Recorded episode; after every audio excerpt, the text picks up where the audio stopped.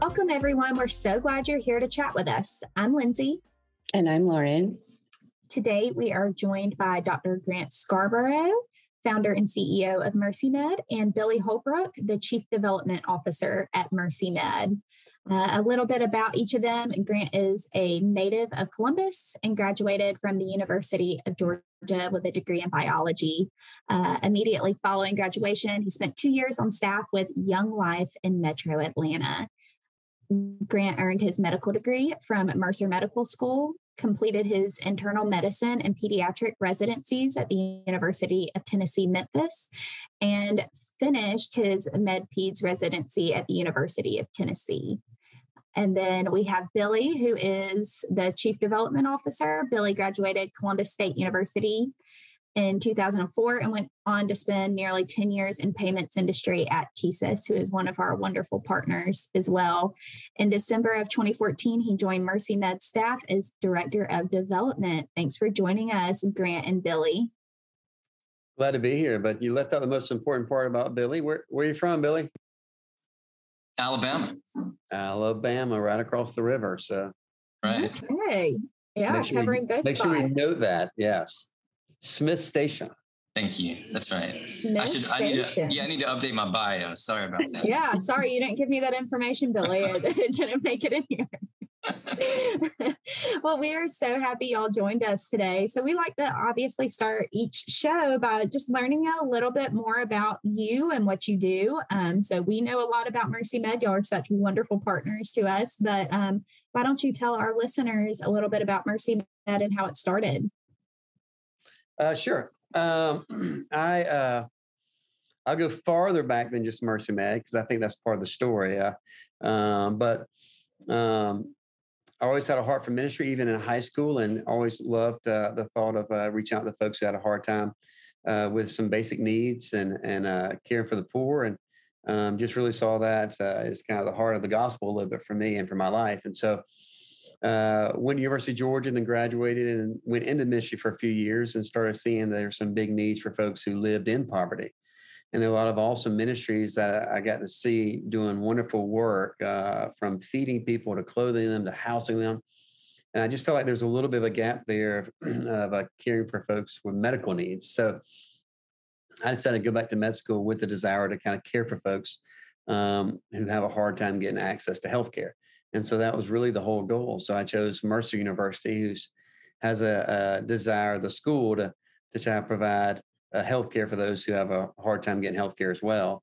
Uh, their focus is a little more rural, probably, um, and I was a little more urban, but the mission still kind of fit for us. So from there, I went to Memphis, Tennessee, where I did my training. Um, in Memphis, uh, I chose that because the county south of Memphis, when I moved, were the second poorest in the U.S. And I knew there were a couple other clinics like ours in Memphis, and so I wanted to go train there, but also see some of these clinics in action and kind of see what they look like and see how they function and see their processes. And so I also like barbecue, but um, that's just a small side note. So I went to Memphis and did my training there and then moved to Augusta with a friend of mine to start a clinic like this in 2007. Um, got that up and going uh, with him and it's still going great in Augusta and they're seeing tons of patients up there doing an awesome job. But felt called um, to move back to Columbus where I'm from. Uh, actually, sir, uh, there were some folks from Columbus that that came to Augusta that wanted to start a clinic and uh, and just started kind of the conversation. Um, but from that, um, ended up moving back in 2011 and opening January 2012 uh, a clinic in Columbus to kind of care for those who have a hard time getting their their uh, medical needs met. Um, Mercy Med, to me, kind of the mission of it is uh, kind of defines it. So our mission statement is that we exist to proclaim Jesus Christ as Lord and demonstrate His love. So it's a it's a Christian nonprofit uh, clinic, um, and uh, we want to proclaim it. But uh, Saint Francis of Assisi said that uh, you preach, preach, preach, and when you have to use words, so we feel like a lot of our proclamation is is using our hands and serving folks and caring for people, um, and that's kind of part of demonstrating His love as well um, by providing affordable quality health care. So our goal at the clinic is to have affordable health care, um, but also quality health care. We want the best health care in the city. We know that it's hard for a lot of our patients to get certain things done and, and certain type of uh, things like colonoscopies that we need. But for what we can do, we want to do it with excellence. And then we do it to care for folks physically, emotionally, and spiritually. So we try to provide the best um, physical care we can for our patients. And so many of them come in with with blood, you know, pressures in the 200s or blood sugars in the 400s or masses that have been growing for years. Um, and so we want to try to care for them physically, emotionally. A lot of our friends uh, that come from poor communities have a little more baggage, and there's a little more um, addiction or physical abuse or sexual abuse that might be going on, or mental illness that we have to, to deal with. And spiritual, we want to care for folks spiritually as well. So that's kind of the the mission of Mercy Med that got started in in 2012. And Billy, I'll let you chime in for anything I missed out on. 10 years, Grant. 10 years old, huh? 10 and a half. I'm not counting. 10 and a half. That's right. I think um, it's it's very uh, very practical need that Mercy Med works to uh, to meet, and that what drew me to the clinic uh, got almost eight years ago now was uh, seeing a friend of mine in the neighborhood where Mercy Med on Second Avenue is located just get better. I, I really didn't know that much about the clinic or really what it um, what it did. I just knew that my friend was coming back to church because she was able to walk to the clinic and, and be seen by Grant. Um, and before she had all these barriers to get to healthcare, and um, there's there's a long list of those. But but essentially, um, where where I find you know the com- the the story of Mercy Med, I just think it's real compelling that you know Grant went to med school for this purpose to to serve those that kind of find themselves in the margins, you know, uh, of our society, and that's um, that's a that's a that's a big number of folks. I mean, when we talk about safety nets, I mean this is this is kind of where we operate each day uh, at our locations in town. So, so yeah, I mean the the, the mission for sure um, is, uh, is is just so important. So, um, so I'm I'm real grateful that, that we get to do it. Well, there's just a, a need in Columbus as well. Um, 20% of the folks in Columbus live below the poverty line. And uh, I think 15% of people in Columbus didn't have health insurance. So that's a that's a large number. And a study a few years ago showed that 70% of folks very low income had difficulty accessing healthcare. Um, and so not only are folks living in poverty, but those living in poverty have a hard time getting to healthcare which drives the factor that Muscogee County's death uh, age of death is, I think, five years uh, less than the average death in the state of Georgia. So there's obviously a, a, need in Columbus that needs to be met, and so we feel like we kind of get in that gap a little bit, try to help our friends that that struggle, and see if we can lift them up a little bit. Wow. Well, first of all, congratulations on 10 years. That's a huge achievement and um, testament to the the mission that it is working and um, supportive of the community. Um, how does that feel, Grant? That you you began your journey with this intention, and then it it has fulf- been fulfilled. How does that feel to to have seen it fulfilled, and after ten years, it's still thriving? Yeah, uh, great question. You know, um, eh, nothing's easy in the world. Um, you know, I think a lot of people might think, "Oh, yeah, we start a clinic. It's easy. It's hard. It's a lot of hard work. It's a lot of hours." Uh, uh, we've helped other clinics kind of get up and get started a little bit. And one of the stories I tell them all the time is that um, before we even started the clinic, there were a few nights that I was in here working, even mudding the walls until midnight, because you know I just wanted to make this work. And uh, and to make something work, you have to put in hours to to do that. And and uh, you know, everybody has a great dream, but until you really see it happen, it's it's hard to realize and hard for a community to get behind it. And so we're grateful to be called back to Columbus to start this, but it, it was really the hard work that was put in and really by our staff and by Billy and Tony and so many folks to to make it a reality so that people can really see that we really are going to do what we're saying we're doing. Um, it's also great because you really feel like you're living with for a purpose. Uh, you feel like you're really making a difference. Uh, uh, there are folks that can would have a hard time getting seen anyplace else that you get to uh, to help, and so yeah, that, that's part of the fun. And the other side is that that gets me excited is that um, they help my friends help me as well. Um, I, I, really I really love a book that I read that that says. Uh, until you realize you're just as broken as the people you're trying to help, you'll never be very mm. successful. And so, uh, some of my you know, we can talk about being open for 10 years. We can talk about all this really neat stuff, but the reality is just most of the time just me with one person in front of me. And but uh, slowly becomes my friends. And uh, I was in a room the other day, and you know, I walked in, and uh, the lady looked at me and said, "How's your daughter doing?" Um, oh. And I, I have four daughters, so I was like, "Oh snap! Like, which one did I tell her about last time?" Like, I was trying to think. Three months ago, which ones of my kids were struggling three months ago? And she goes, "You know, I've been praying for every day since I last saw you." Um, and so, uh, to me, it's a feeling of that I get to really help and care for folks, but at the same time, they help and, and care for me and encourage me and love on me, and uh, and so it's just a wonderful partnership that we get to do. It's a beautiful story. I feel really strongly about um, where I'm no better than anyone else, but I have a I have a specialty that I'm good at, and how can I share that and have purpose and and make the world better? And so that's what we do. I feel like Lindsay has the same thing. She's really good at building relationships, and so she's she has found that part of her and made a purpose. Sorry, I'm, I'm talking for you, but I feel really strongly about that. That you all have this this uh, real real needed specialty and what a gift to the community. I trained some med students up here as well. And uh, one of the things that I tell them, uh, it's a quote I stole from years ago, but the quote is meet someone as if you'll know them the rest of your life. Mm. Um, and I just really like that quote. So when I go in and see someone, it might be a homeless person, it might be a drug addict, it might be who knows. Um, but I kind of try to go in the room thinking, oh, I'm going to know this guy the rest of my life. And if that's the case, I'm going to slow down a little bit and share a little bit about myself and learn a little bit about him and and uh, come back and hopefully we get to continue that relationship. And as you build relationships, you build trust. Right. One of our biggest issues, especially among the poor, is trust. A lot of folks show up and say, "Hey, we're going to do something for you," and then they're gone. Right. Um, and, and so we want to build that trust, and building that trust means we have to build relationships and let people get to know us and our weakness and our struggles and um, so many times, you know, some, you know, someone will say, Hey, doctor, will you pray for me? And my normal response is absolutely, but will you pray for me also?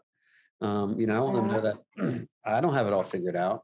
Um, we're still struggling. And, uh, and so it's that mutual relationship that we're trying to building to, to kind of outlast their mistrust so that they will stay with us and take their medications and, and hopefully uh, be healthier. so relationships are so important. So I love that y'all are serving that need and just being that friend to so many in the community. Um, you mentioned a little bit earlier about um, access. Can you tell us about access to healthcare in our region, so in the Chattahoochee Valley? Well, uh, I think pretty much, and Billy might help. I think almost all of Muscogee County is considered a medically underserved area. So yeah, there are not right. enough. Sorry. Yeah. There are not enough primary care doctors for folks with insurance, and there's not enough primary care doctors without insurance. So there actually is a need in this community that that we need more doctors in general. So there's access issues whether you have insurance or not. Um, the uh, so that's one issue. The other issue is if you don't have insurance, it just seems you know more complicated at times. Uh, a lot of folks without insurance will use the ER as their primary care doctor, or maybe an urgent care as their primary care doctor. So um, we try to we try to make healthcare accessible, um, and the way we do it is that uh, um, we make it affordable. It's not a free clinic. We do think it's important that people invest in their healthcare. We think that uh, kind of restores the dignity and, and, and creates a little bit buy-in from their aspect. So most individuals will come in and pay uh, thirty dollars to get seen, and thirty dollars means they'll get seen by me, and and ninety nine percent of all their labs will be included in that. So I get to see them. We get their complete blood count, their CMP, which is their electrolytes, kidney function, liver function. I can find out all I need about their their cholesterol and diabetic. And so, um, you know, most folks pay 30 bucks, so it's affordable and it's uh, accessible. So, um, but the reality is, uh, thank goodness there's, you know, Valley Healthcare um, in South Columbus. Uh, thank goodness there's a residency program um, that uh, Piedmont's doing. Uh, thank goodness that you know there are other folks out doing it also because the need is just is so great. Like we we need more clinics like like all of ours to to kind of offset the need of that. Right, you can't do it alone. I think we we harp on that all the time. That United Way is just one entity, and we have to have our partnerships to make make this work. So, I know there are like um, a lot of people that avoid seeking medical help or maybe they will prolong their prescriptions and not take them every day so that they can afford that next prescription. So that's understood. I think a lot of people know that, but why does that affect the entire community? Why is that? I feel like that's a domino effect for the health of the community as a whole. Can you talk about that a little bit? Yes, I mean that we could take that about a hundred different directions. Um, but the reality is, and life is expensive right now. Um, yeah. Everything is going up in mm-hmm. price, and even COVID with the the loss of work. Um, most of our friends and uh, most everybody I know almost is almost living month to month, and especially mm-hmm. among our friends in the poor community, they really are living month to month. Uh, they really do have to make very difficult decisions of do we get medicines or or not, and and, and that's pretty common. Um, I have folks come in that need their heart medicines and, and they can't afford it, and they need they need to eat and they need all these other things. And if they really get sick and they've been in the hospital or out of work for a couple of weeks, like that impacts everything. Um, they're barely making it now. And also, you take three weeks out of, out of their income out, um, they're going to lose their place they're living. They're going to, you know, be homeless, and everything kind of compounds on all of that. Um, so it's really important. So you know, medicine wise, we try to help a little bit. We use uh, my job's to know the cheapest medicines in town. My job is know where to go to get you everything as cheap as I can. If I can't do it, we have some volunteers who do prescription assistance who will actually come along and fill out paperwork and see if we can get some of the medications for free. Um, and so we try to offset some of that cost. Um, but it, it's more than just medicine. When you look at the whole health of a community, it, it's really more than just medicine. Um, and that's why you mentioned saying partnerships are so important because it's, it's the social determinants of health that, that you're kind of looking at. Like if you're not safe at home, um, why are you worried about your health? Uh, right. You're not going to be worried about your health. I mean, that's just going to be pushed down for something else. If, you know, Fox School, that's right behind us, that's a great school. The, the turnover rate's 25% every year. Mm-hmm. Um, and so we have young kids that are transitioning from one house to the next house to the next house. And not getting a consistent education. So you got to worry about safety, you got to worry about education, you got to worry about food security. If you can't eat, you're not going to be worrying about taking your blood pressure medicines. Right. So you really have to look at the whole picture of the society going, how do we bring health to the whole community? And they answer to that question. I don't know the answer to that question. I'll act like I know the answer for a second and we all make fun of me because it's such a big question to answer. But the, the, the big picture answer is partnerships. Um, we've got uh, uh, right next to us the food mill and and she is feeding so many folks in the community around us and she's trying to help with food security issues. Um, they're doing a great job behind us back here we have something called true spring and they're and they're working really hard to do job creation and job training because once again if you don't have a job it's hard to be healthy. Um, and so we're now realizing that all these different things impact someone's health. My my job is really small. You know, fix the blood pressure, fix the diabetes, fix the cholesterol. Uh, but the bigger picture in all this is, you know, how do we how do we have someone feel safe in their neighborhood? How do we have someone have have enough financial kind of independence so they feel comfortable enough spending some of that money on their medications? Right. So, so many things go into that that that we have to be aware of. And I know I rambled on, so I'll, I'll pass it. Billy Billy's raising his hand. I'm raising my hand. Ready. For all you listeners, at home, I raise my hand. Um, but absolutely uh, agree with with everything Grant said. I think that when um, when there's toxic stress month after month, day after day, that um, that our neighbors experience through those deficits in the social determinants of health, then um, it, it, compounds and adds up to um, you know poor health outcomes and and just crisis level things when they walk in the door in their you know in their early 50s and see grant it's um you know it's red alert um and it just kind of makes sense that the things that contribute to that are are those uh, environmental factors of uh, that he just listed. I'll, I'll, I'll add a little bit to some other ways Mercy Med's responding to to those things. Like we're we're we're inching our way. Like I think of it as a river. And We're trying to get upstream, mm-hmm. um, you know. And um, one of those ways is with fitness and with a, a dietitian. Okay. So our dietitian does counseling. So a patient will come see Grant, and if they have, uh, if they're malnourished or if they have uh, an eating disorder or if there's uh, just education that needs to be had about um, about how food can help your your health, then they'll be scheduled for a consultation with Jamie, our dietitian, and, and she spends time with them and, and seeing good results there. And then also we're doing exercise classes. So we have a wellness center um, on our on our site now um, that does all sorts of things with the dietitian. We also do physical therapy, and we're also doing uh, a new program called Five Weeks of Fitness, where um, patients are working out together. They they learn exercises, they learn about blood pressure. American Heart Association comes in and does a lecture about that. Um, we are uh, teaching them about food education, um, and and they're learning all these exercises they can do at home, and uh, and it's building community, which is another crucial piece of, of yeah. health.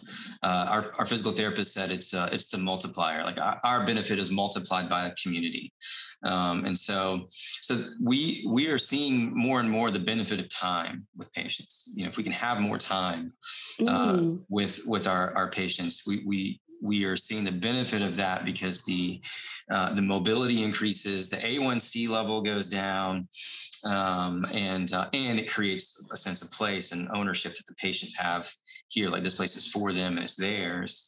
Um, and they can come work out here. They can come meet with their doctor here and you know, get fresh fruits and veggies from our farm here. So, uh, so we're trying to, you know, uh, to find find ways we can address those determinants here at the clinic. I love that. You truly are doing life um, with your patients. And like you said, just making them friends with you. Um, I think I've heard, Billy, it may have been you before, but mentioning, you know, they may, families may be able to come buy vegetables from y'all, but if you don't really know how to cook these vegetables and like how to make them good, let's be honest, we don't all like our vegetables, but they're great for us. Like you need to have them. But if you don't really know what to do with zucchini or squash or eggplant, you're not really going to try to make it, you don't know what to do with it. So I think um, all of those resources y'all provide are just so great for every single part of life, um, just in staying healthy. And hopefully they don't have to come to you for, you know, heart medicine um, if their diet's correct and they're exercising and doing all, of these things to stay healthy. Well, we're definitely learning as we go. Um, and, you know, uh, we, uh, you know, one of the most important things we do is listen. Um, uh, to our friends and see kind of what their needs are. But you know, we started the farmers market, and um, you know, a lot of our our friends, you know, we were able to give them or they'd buy uh, vegetables, and um, they weren't sure really how to use it. Um, they might not have refrigeration, they might not have power, and so then we realized, okay, we need to do some some cooking education. Um, and that's why you know even now we partner with a food mill and, and Billy kind of mentioned that if you're food insecure, that the food mill and we partner together to, and they actually get medically tailored meals to last for three months. And so now they're able to eat meals that are actually healthy for them. And after that, they'll go on with our farmer and get fruits and vegetables for three months. So think they can they can eat healthy and then take the vegetables and maybe start creating it after that. And so we're trying to track that a little bit to see are we improving health with that. When the farmer came on years ago, I said, listen, I don't care how many tomatoes you put out. I want to know is health improving. And so through that program, we're kind of monitoring blood pressure and blood sugar and waist circumference and just seeing is it improving. So, but we're definitely like everything we do, we realize something new that we didn't know, uh, and so we have to just be aware of that. That's awesome. Um, I do want to give y'all kudos for something amazing. Y'all already do so many amazing things, but I love the success that y'all did for the COVID testing. Um, you know, when it was a time in need, y'all are a nonprofit clinic and y'all teamed up with, I remember the very beginning one with Cascade Hills. I mean, I've called Billy numerous times, you know, looking for my friends' COVID testing, looking for myself, my family. Um, and y'all, y'all really were that asset to the community. And I just thought that was so great. So I wanted to hear a little bit more about the need and maybe some of the stories that y'all experienced through that. Yeah, you know, it, it, just was a strange time for everybody, um, and I don't think really anyone knew exactly what to do. And I remember I was uh, sitting there uh, talking to a guy named Andrew Chalmers who does some things in the neighborhood, and thinking, what what can we do? And and so uh, I ended up just calling Dr. Hiltz at the health department, and they did an amazing job actually uh, in the midst of COVID um, and just said, "How can we help?" And uh, and so we ended up getting on a kind of a, a phone call with a few of the folks, and and they said, "Can y'all can y'all do testing?" and so we said, "Sure." We had no idea how to do it. um, they really need someone to get tested, and we found a lab and we tested them. And I think two weeks later, we got the results back, which is of absolutely no benefit two weeks later. But we did the first outpatient testing in Columbus, Georgia. I don't know if it was helpful at all. Um, but from there, we realized uh, there was a need for testing. They were negative, by the way. Yes. They're fine. Good to know. There was a, a, need for testing, but there's also a need for um, a little bit of surveillance in the community. Um, is it in Columbus? Is it not in Columbus? And so we had some friends in Birmingham that really did some neat testing that we learned from, and we did that first testing you mentioned at, uh, at the church there. And excuse me, um, it was interesting. I, I, if I remember correctly, we tested 1,500 people, and we found 180 positive, which was over 10%, which I, we no one thought was that high in Columbus, and we were shocked. So the question was, what do we do now? and so we ended up uh, with the help of uh, a contractor, Bubba Gordy, came and and took a couple of our rooms and made them all plastic.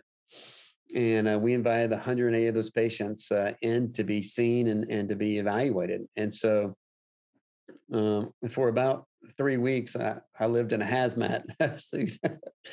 um, we rented a portable chest x-ray machine. Um, and every positive patient that came through, we did um, an exam, vital signs, an EKG, a portable chest x-ray, and a lung ultrasound of every single one just to uh, evaluate where they were. And uh, back then we had a little bit of a protocol of trying to find out, you know, what we should do, recommended vitamins for everybody. At that time, we're if you're high risk and not improving, we did azithromycin and hydroxychloroquine early on when people were doing that. Um, but I think probably the best thing we did is that we got uh, uh, some services for them. So um, we started. We had someone who was a uh, a social person that would actually go to the door and take them, you know, a thermometer, a few things that they needed, even food. Uh, we had a Zoom call where folks can look each other twice a week and just talk to each other and see that there are other people out there that had COVID. We had a prayer team in case you have prayer requests that you give and they would be prayed for. And then we had someone, most of the time they were med students that called them every single day to check on them. And I will tell you, probably that helped folks because there's so much anxiety. Now, I remember one person telling me that because uh, we saw them on day one and saw them on day 10 back in the clinic, that said, uh, the only way I made it was I knew Martin, who was a med student, was going to call me the next day and make sure I was okay. Um, and so knowing someone's calling, knowing someone's checking on you, knowing they're asking you questions about how you breathe and how you feeling and uh, checking, you know, they have pulse ox and checking a few things like that really help them in the midst of fear and anxiety. Um, and so, uh, you know, we followed them for uh, 10 days. Uh, and then some of them who were not doing well, we continued to call them until they felt better. Um, of the 150, 140 that we followed up with, I'm not sure about the other 40 that tested positive because they didn't kind of get into our little, I guess, experiment of sorts.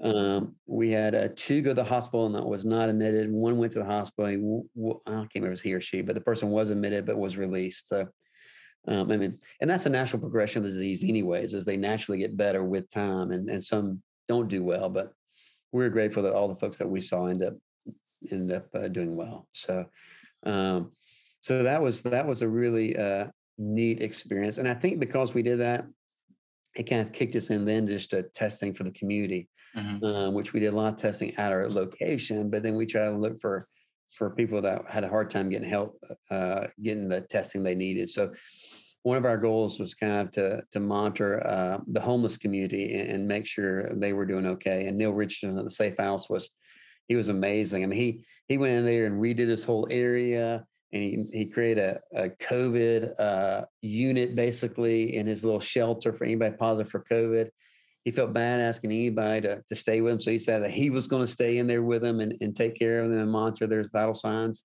Um, and so we started doing uh, uh, COVID checks there, I think every month. And then we did some in South Columbus and then a few other places. But you might remember other places that we went. Yeah. Well, the United Way was part of that story, Grant. Um, yeah. We very quickly, um, United Way took the lead along with the Community Foundation uh, you guys created the um, the coronavirus fund, and also the weekly, daily calls, I guess, in the beginning. Um, really, for, yeah. uh, um, but we got a grant from y'all. Um, it was the fastest grant application ever, um, and uh, it was so so generous. And uh, and and you know because of that that funding, we were able to put together a field team. We called them Field mm. Team Six. and um, and we hired this you know this temporary help, and they we did like ten testings uh, all across like different parts of the city because uh, back back in 2020 Wow, back in 2020, that sounds weird. Wow. back, in, back in 2020, COVID tests, you know, were hard to come by, um, and so uh, so we would do these parking lot drive-through tests in the middle of the summer with with these wonderful, wonderful, wonderful. Um, they started out as volunteers, but then we hired them to be, um, you know, seasonal workers uh, to to test um, people in blazing hot parking lots on the south side of town, midtown, uh, at Safe House, like Grant mentioned, here in uh, North Highland as well. So, uh, and then and then once we got the rapid test, we brought the testing on site and started doing the test here. So, I think in 2020 we did over 10,000 COVID tests. Wow. So, wow, quite, quite this quite the season. I just want to back up a little bit. That Grant, you mentioned 180 people that tested positive were all invited back, and I'm just going to assume that that's more people than you normally would check in on in, in a normal day or, or week. I would like to ask, how do you feel now looking back on that? What it had to have been exhausting, but also a testament to your relationships with the community that it it worked and and you you made such a huge difference in the community. It, it was, I mean, uh, well, thank you. thank you for saying that. Um, you know, we had a great team. Uh, Tony Wynn, who's our COO, you know, he's kind of the drill sergeant and uh, uh, has been in the military, and he he set up the flow of the original testing at at the church that just flowed perfectly. And Joyce Kim, who's our CMO, uh, really just helped with some guidelines and all that. I mean, it just really was a great team, a great pouring in the community. But the, the 180 and the 140 that came in, I remember the first day we, we, guessed how long we thought it'd take to bring someone in.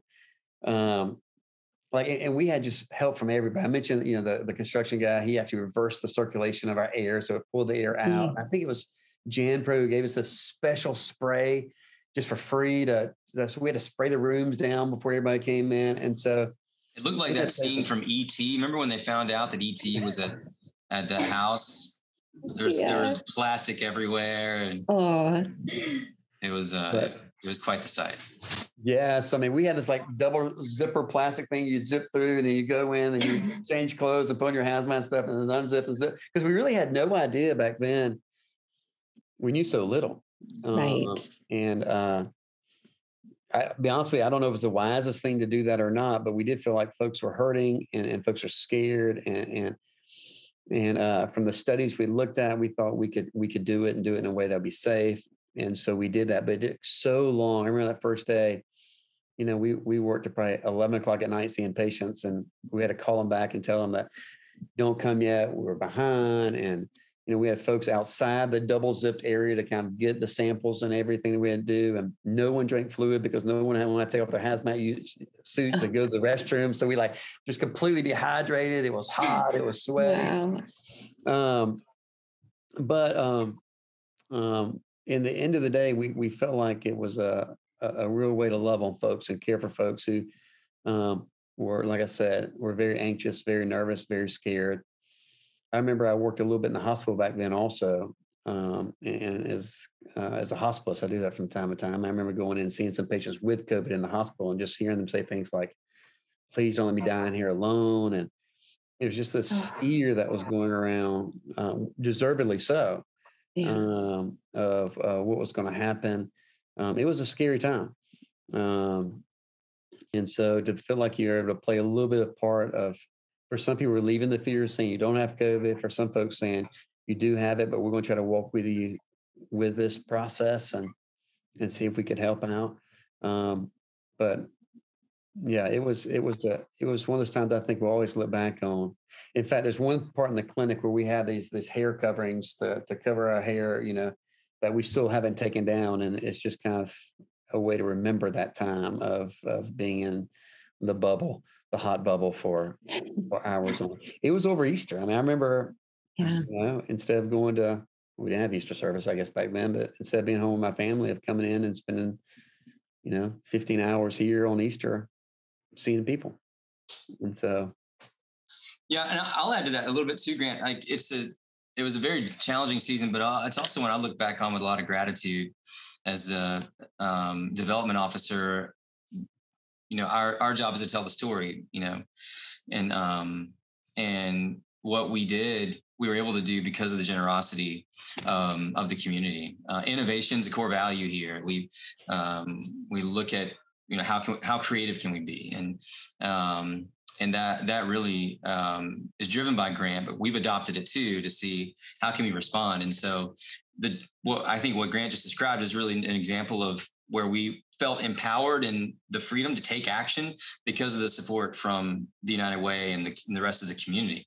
Um, and and that really gave us the chance to be kind of agile, you know, during during this, this season of, you know, how can we how can we solve for this? Well, this doesn't work. Let's try something else, you know. And so um, I, I, I just have a lot of gratitude for when we think back at that season because we made very few requests uh, for funding, and and donors just responded with extreme generosity uh, to to propel us forward, to keep responding and to keep keep going. And um, and so I just uh, I, I think it's uh, a it was a, it was a challenging season for sure, but one I think that really demonstrated a lot of good that came from um, many many other stories uh, from a bunch of other folks that are serving uh, and serving alongside us too during that time.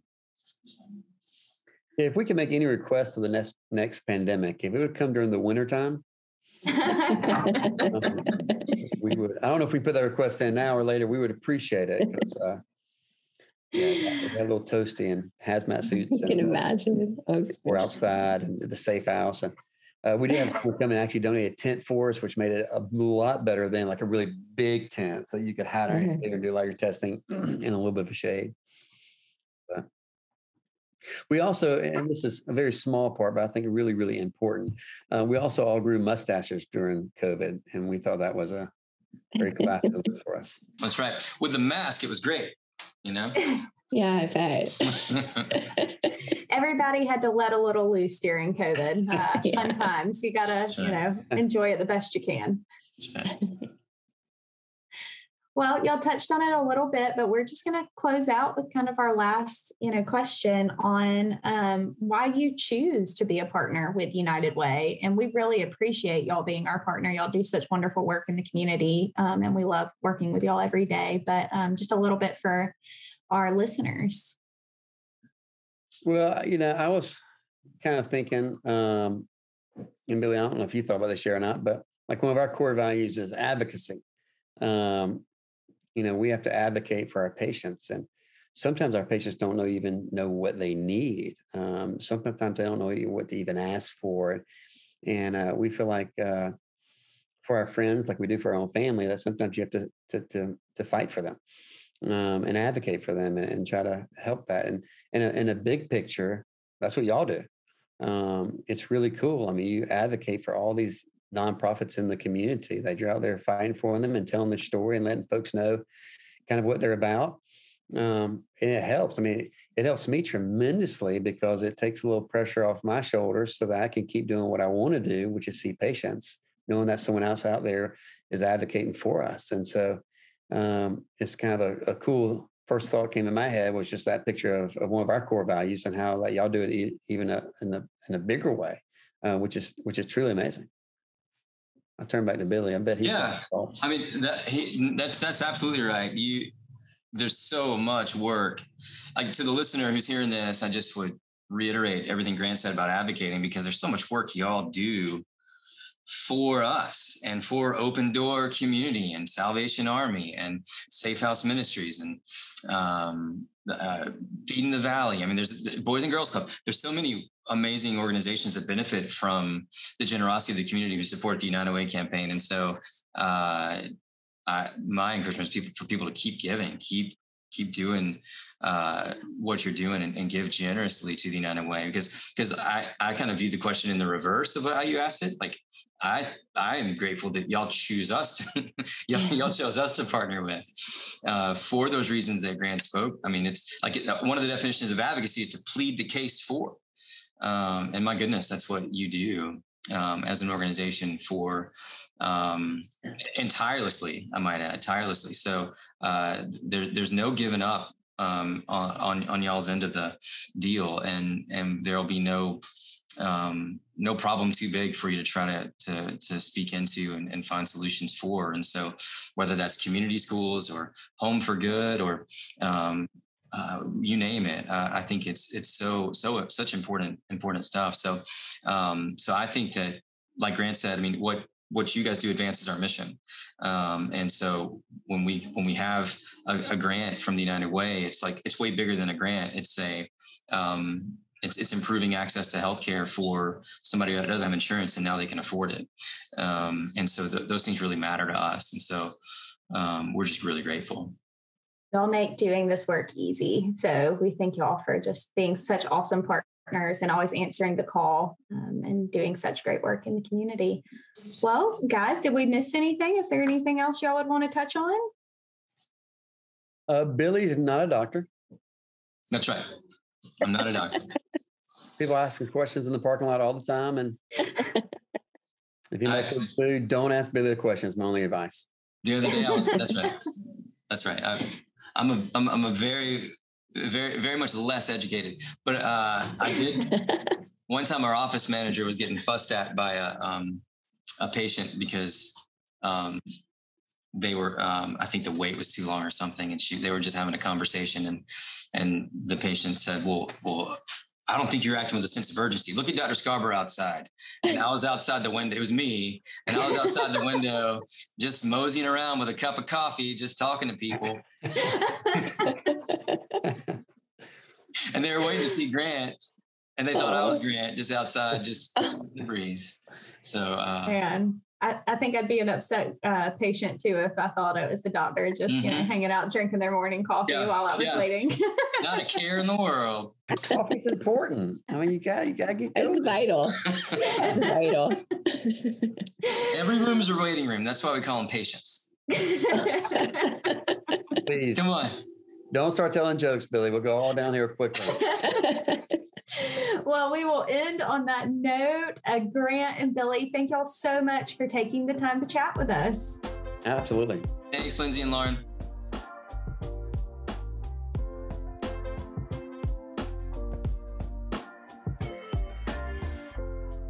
Hey everyone, join us next time. We're talking about jobs and employment.